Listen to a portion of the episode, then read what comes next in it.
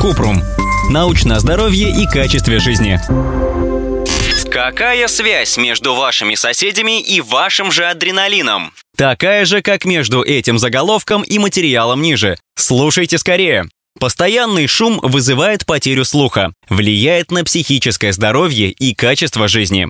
Допустимый уровень шума. Рекомендации ВОЗ допускают громкость 40-45 дБ днем и 35 дБ ночью. Порог слухового восприятия у спящего на 10-14 дБ ниже. Для примера, громкость человеческой речи 60 дБ. Часы тикают с громкостью 30 дБ. По российским санитарным нормам общий уровень шума в жилых помещениях 40 дБ днем и 30 дБ ночью. Как работает шумовое загрязнение? Когда соседи начинают сверлить, человек раздражается. Это происходит вот так. Шум поступает в ухо, ухо дает сигнал в миндалевидное тело головного мозга, оно через гипоталамо-гипофизарно-надпочечниковую систему посылает сигнал в надпочечники, а они выбрасывают в кровь адреналин и другие гормоны стресса. Так человек начинает нервничать.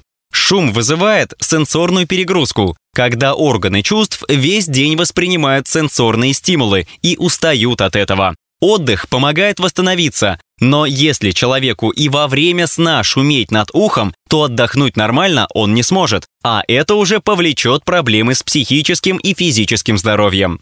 Шум провоцирует раздражение и приводит к изменению настроения, более агрессивному поведению и социальным конфликтам среди детей и взрослых. Психологические последствия шумового загрязнения. Стресс, возникающий из-за фонового шума, нарушает сон, вызывает умственную усталость, беспокойство, ухудшает процесс обучения и память.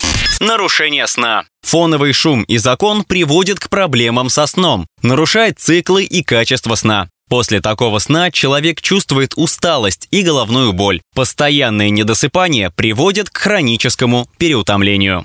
Снижение продуктивности. Из-за постоянного шума людям тяжело концентрироваться, они делают больше ошибок. Шум имеет серьезные последствия для обучения и психосоциального развития детей. Шум влияет на способность детей сосредоточиться и учиться, касается дома и школы. Защита от шумового загрязнения. Привычки, которые уменьшат риск для здоровья. Избегать мест с высоким уровнем шума. Ну, это вы и без нас знаете. Носить беруши или наушники в шумных местах. Планировать тихое время каждый день. Отдыхать от музыки и телевизора. Уменьшать громкость на телевизорах, музыкальных проигрывателях и других звуковых системах. На сайте ВОЗ есть приложение, чтобы проверить свой уровень слуха и следить за влиянием шума на организм. Ссылки на источники в описании к подкасту. Подписывайтесь на подкаст Купрум, ставьте звездочки и оставляйте комментарии. До встречи!